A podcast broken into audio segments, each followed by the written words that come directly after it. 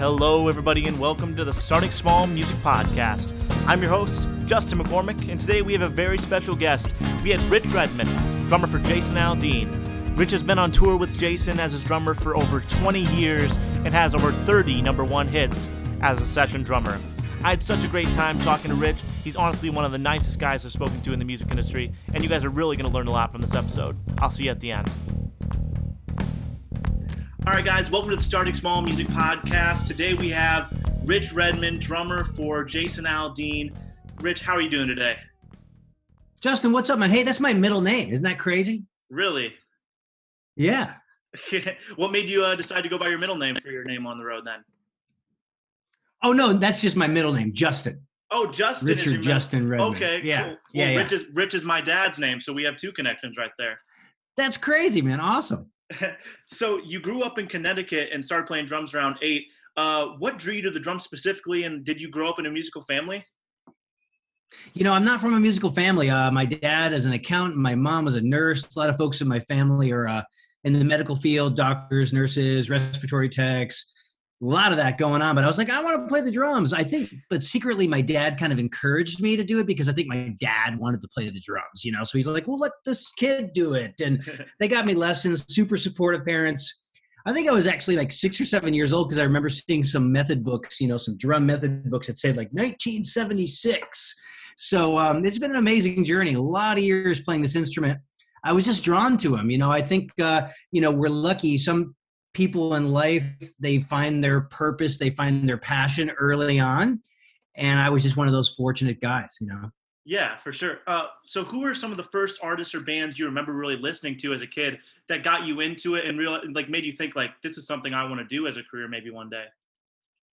Yeah, well, sure. On the radio in the '70s, I think that's one of the golden eras of music. Was like, like '64 to like '82 is kind of like a golden era. You know, I'm sounding like an old guy. Like, get off my lawn. Oh, I agree. But uh, but uh, there's just some great music from the '70s. A lot of a lot of singer songwriters, one hit wonders. Of course, you have like the the Carol Kings, like these iconic records like Tapestry and stuff. But I was listening to a lot of album rock. So you know, your Foreigner, um, you know, your all the the bands, the Beatles, the Stones, the Who, the Led Zeppelin.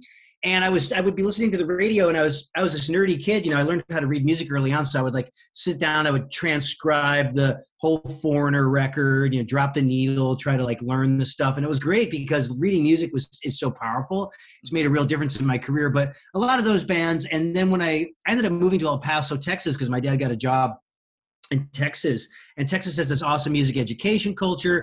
So really, what uh, when I said I'm going to do this with my life, there was a band called The Police, and they had a record that came out called Synchronicity in 1983. Of course, this was the MTV era where we were like so excited. We're like, wow, we can watch videos and concerts all day long on television.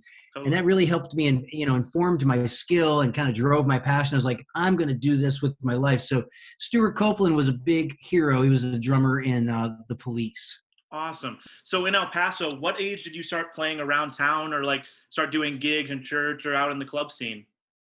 Yeah, I, I uh, joined the fifth grade band and then uh, middle school band. And then in high school, I was doing, you know, uh, all city, all region, all state symphonic band, uh, symphonic orchestra, jazz band, pet band. I had my own bands, did solo and ensemble competitions, you know, so I was playing in school really heavily into the academic thing, which was great because I got to learn snare drum, timpani, glockenspiel, how to correctly play the crash cymbals, get a great sound on the triangle, like all this stuff that kind of informed my touch on the instrument.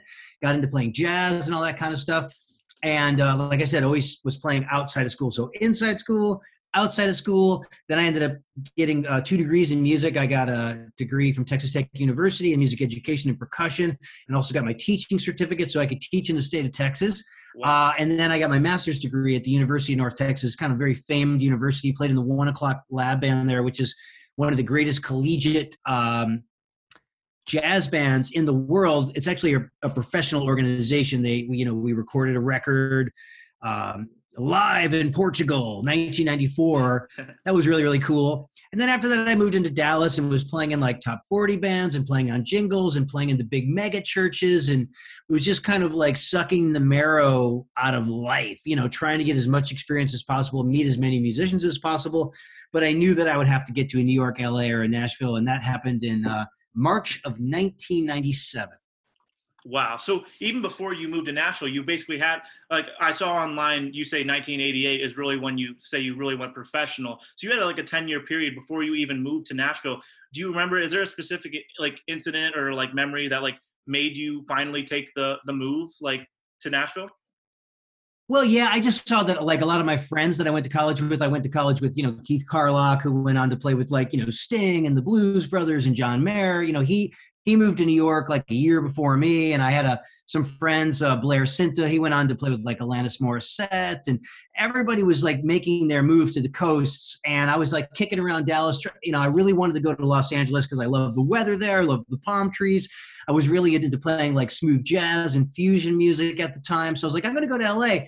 And then I got an opportunity to audition for uh, Trisha Yearwood, Deana Carter, and Barbara Mandrell, and they were like back to back auditions you know, where I was flying to Nashville, had to learn all their material, had one week to prepare, made all my notes, got a new outfit, booked the flight, booked the rental car, you know, driving to the audition, shaking hands, trying to like get a gig in Nashville. And I really did really great on the auditions. The skill set was there, the ability was there, the attitude was there, but the location was not there. And in the music business, location is everything. You know, if you're really going to make your move, um, to get your career to the next level, you really have to be in one of those three coasts. Totally. And so I gave my band two weeks notice. I had a band called Random Access in Nashville. I'm not uh, in Dallas, Texas, mm-hmm. and they are still in business. Big corporate party band, play all the clubs five nights a week. And I just said to myself, um, "This is great, but I'll do this forever because there was a glass ceiling on the Dallas music scene." So right. I gave my band two weeks notice and loaded up and moved to Nashville in 1997, and I quickly ran into my buddy Jim Riley, who went on to do 20 years with the Rascal Flatts. Wow. And uh, we just kind of crashed parties and sat in with people and made friends and just it was a really awesome time of our lives where we were kind of manifesting our dreams and bringing everything to kind of fruition. It was a really magical time. Matter of fact, I had lunch with two young drummers yesterday, like 20 and 22 years old, and I was like, guys, you are in the best period of your life. You might be eating ramen noodles right now, but it's a it's a really special time because this is when you're bringing your dreams to life. Totally. So after you moved to Nashville, how soon after that? Uh, what year did you meet Jason? And do you remember the specific day or where you were at when you first got in the room with Jason? Yeah, Jason Aldean is, um, I'm very grateful for that situation. It's a relationship that has just showed up time and time again in my life and all the guys in his band. Jason is my Melon, my Mellencamp. He's my Sting. He's my uh, Billy Joel. He's my Elton John. You know, as a drummer, you really have to surround yourself with somebody who's going to have really great songs. Great songs are the key to everything. You know, before you're going to get that drummer, you got to have a really well written song. So I was uh, playing around town with a guy named Kurt Allison, who's still uh, Jason Aldean's guitar player, and he introduced me to a guy named Tully. Tully's uncle worked at Warner Chappell or had a publishing deal at Warner Chappell Music. Jason was writing songs at Warner Chappell Music, so it was like a synergy. We all got together and we started doing showcases for Aldean, uh, playing on demo sessions, doing regional gigs with him, and that was the year was 1999. So I guess we're looking at like uh, you know 23 years of finishing each other's sentences and wow. smelling diesel fuel and just sweating blood for each other and just trying to take the music to the people and it was not an overnight thing. It was a slow and steady climb, and we enjoyed every minute of it. Now you said like like you said it's been over 20 years that you've been with Jason now and you have a very cool story with him because not only are you on the road rocking with him every night but he has you as his session drummer and like that's pretty that's not always the case in Nashville. How does that feel to have the trust of a man like Jason Aldean to not only be his guy on the road but have him have like hold down his records as well? Sure, sure. Yeah, you know, I me before um before Aldean, uh, me and the guys were in a band called Rushlow. We are on Lyric Street Records, and we played every note of that record as well. And and as, as grateful as I am, I was never going to take no for an answer. Like I was always going to be a recording drummer and a touring drummer. And they, I think they, they cross pollinate and they inform each other, but it is great. Just that whole team that's been together forever. And it comes from the top. It comes from Jason Aldean. It comes from his, the trust of his management. And it comes from his producer, Michael Knox, who's championed us since day one and has, has, uh, you know, said, let's, let's have something different. Why hire the same five drummers, bass players, guitar players in Nashville that are playing on every record. Let's uh, let's do something different and let's have use the same guys. And it's uh, been incredible. Yeah, it's, it's awesome to hear yourself on the radio or in an elevator or a department store or your mom's like, "I heard you on the radio today, son," or you know, it's when someone says, "Hey, is that you playing on the new such and such song?" And, yeah, that's me, and they could tell it's you right away. But yeah, Aldean's got a very unique sound, and that comes from uh, that just this awesome collaboration with his entire team his producer Michael Knox, the guys in his band, the session, the other session players that kind of round out the sound. We've been recording at the same studio since day one, drinking the same coffee, using with the same engineers.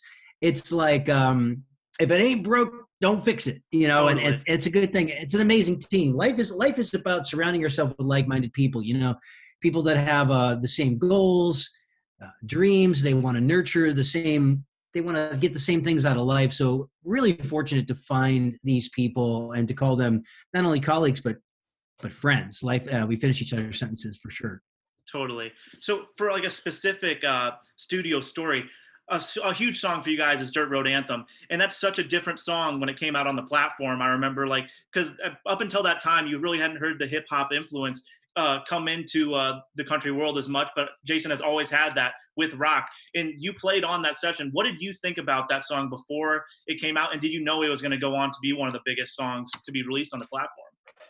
Uh, we never know. You just what you do is every time you're presented with a new song, you just try to sweat blood for it, bring your passion to it, bring your energy, bring your skill set, and be in that moment. And that's your that's your job. It's almost like you're a you know marine or something, and you're going in the night to, to assassinate someone you know it's like that bring that song to life that's the job.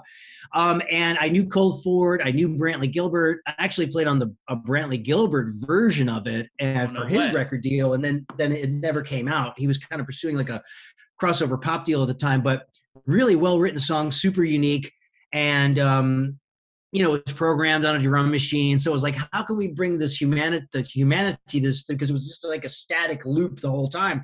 So once again, when your influences show, um, the first verse of that song, I went to like a Stewart Copeland, like four on the floor, and then a cross stick, which is like very reggae kind of world music kind of brought a different energy to that. And then on the second verse, I took a page from my friend Liberty DeVito, who did 30 years of Billy Joel. Yeah, uh, Billy had a song called Pressure. It's like with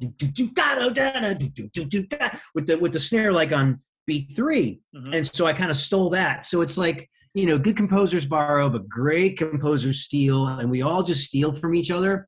And the music making, songwriting gods were with us that day and it resonated with people and it kind of changed the sound in country music and gave permission to a lot of other people to do what's kind of happening in pop country music today. So awesome to be first on the scene and to be invited to that party you know? Totally. So after 20 years of being on the road what's one song that still gets you so excited to play every night? Like when that one's coming up you're like oh heck yeah like i'm gonna ball out on this one yeah, yeah. I, you know, I like them all. there's a song called uh, "Any Old Bar Stool." It's just like such a well written song. It's like the perfect marriage of like a three chords and the truth storytelling country song, you know, from the old days, you know, with a, like a super modern production and kind of like this like this band sassiness to it. So I love that. But at the same time, we always got to enjoy playing Hicktown because it's the song that started it all.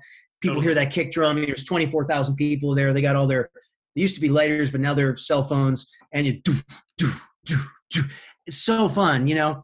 And today I was just I went down a YouTube rabbit hole, and I saw a video of us from like 2008 opening up for for Tim McGraw, and I was kind of forward thinking in the sense that I always had a flip camera or a GoPro or even before that like a camera on a tripod and I would film myself and I was like man 2008 that was many years ago there was so much fire and energy and passion and swagger. It's like we really had something to like prove to people. Mm-hmm. It was like we were just like these young gunslingers that really had something to say.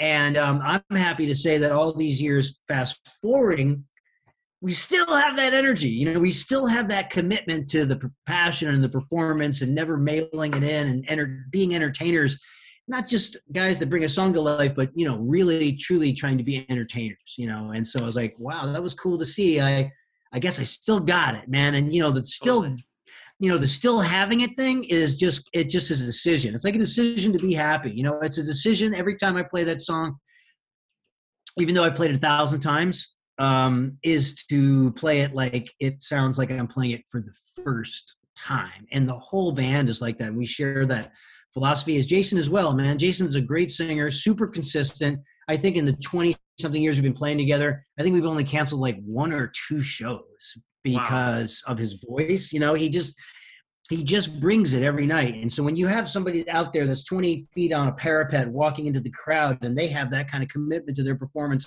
you know, you you bring that same A game, that A plus energy, hopefully every night. That's my goal is to um, bring that childlike abandon to my job. You know. So, what can fans expect this year on the Rock and Roll Cowboy tour? What are you seeing in rehearsals, and are you excited for this summer to go back, go back out on the road? Yeah, we've got um, just some spot dates happening. Of course, uh, Jason released a double record. The second half of the double record's dropping in April, so there'll be a lot of TV shows. We'll do be doing all the morning shows, all the late night sh- shows. Um, there'll be some festivals happening. Then we'll probably go into rehearsals in June, and then there'll be a tour that'll be July to October, and it'll be the same smiling faces on that stage. You know, with a total commitment to each other, a commitment to bringing those songs to life, and enjoying every second of it and uh, we just I can't wait. It's going to be awesome. And uh, last question for you: We always ask our guests, what's your advice to drummers or just musicians out there that may be in high school practicing their craft, wanting to move to Nashville one day? What is your advice to those um, people out there? Well, what do you play? Are you a songwriter? what do you do? I'm an artist songwriter, uh, pursuing in country music. Yep. All right, man. See, so you're really forward thinking here. You got the podcast, which is a great way to connect with people. Great, love it. Um, what was the question? Uh, oh, oh advice. Yes. Advice, yeah. So yeah. So you, you know, location is everything. So if you want to write songs, it's really best to be in the songwriting capital of the world, and that's what Nashville is. Like all day, every day, people are writing, putting stories to chords, and bringing a song, bringing a story to life. That's what we're really doing is telling a story. So if you want to be a songwriter, an artist, a song plugger, an instrumentalist, a touring musician, a recording musician. It can be done. And there's all these other jobs that are connected to the industry stylists, PR people, social media managers, bus drivers, uh, road chefs. Uh, all these people that make this stuff happen, these jobs exist in Nashville because we have this big machinery of this whole web of stuff. And to bring it up to make it all happen you've got to have all these jobs and all these cogs of the wheel all kind of fit together. So if you're passionate about music get to nashville crash some parties shake some hands put your best foot forward and you know hopefully you have a skill set that has been cultivated and nurtured through those 10,000 hours you know 10,000 hours of effort and that's how you become an expert and then even when you get there, you still got to be putting your best foot forward, never having a bad day, never mailing it in because you never know who's watching. So say yes to everything. Do those co-writes, do the open mic nights, take every gig that comes along, um, have a smile on your face, be enthusiastic, be passionate, and be patient because there are no overnight successes. Most overnight successes are people that have 10, 20, 30 years in the trenches, right? And if you chose the right thing to do with your life, it never feels like hard work. And it's so, since it doesn't feel like hard work, it's so easy to get up and do it every day, all day. And the more time you put into it, the better it increases your chances for success over the long term. So have the skill, show up with a smile on your face, make it about people, never make it about yourself. Like for me, my job is not about like, look at me as a drummer. My job is to make the job that we're doing on stage super easy for that band. Make Jason comfortable, bring those songs to life. Rinse and repeat day after day, tour after tour, year after year. And that's how you get a job, and that's how you keep a job in the music business. Well, guys, there you have it. My conversation with Rich Redmond. Rich, thank you so much again for coming on the podcast. I had an awesome time talking to you. Everyone go follow him at Rich Redmond on Instagram. Rich is also a motivational speaker. If you'd like more information on getting Rich to come speak at your event, visit his website at richredmond.com. And finally, go stream Jason Aldean's new single, Trouble with a Heartbreak, right now. The song features Rich on drums, and you can also see Rich this summer on Jason Aldean's Rock and Roll Cowboy Tour. And make sure to come back next week for my conversation with ACM nominee for Keyboard Player of the Year, David Doran. Follow Starting Small Music on Instagram at Starting Small Music and let us know who you'd like to hear on the podcast next. And remember, everyone starts small.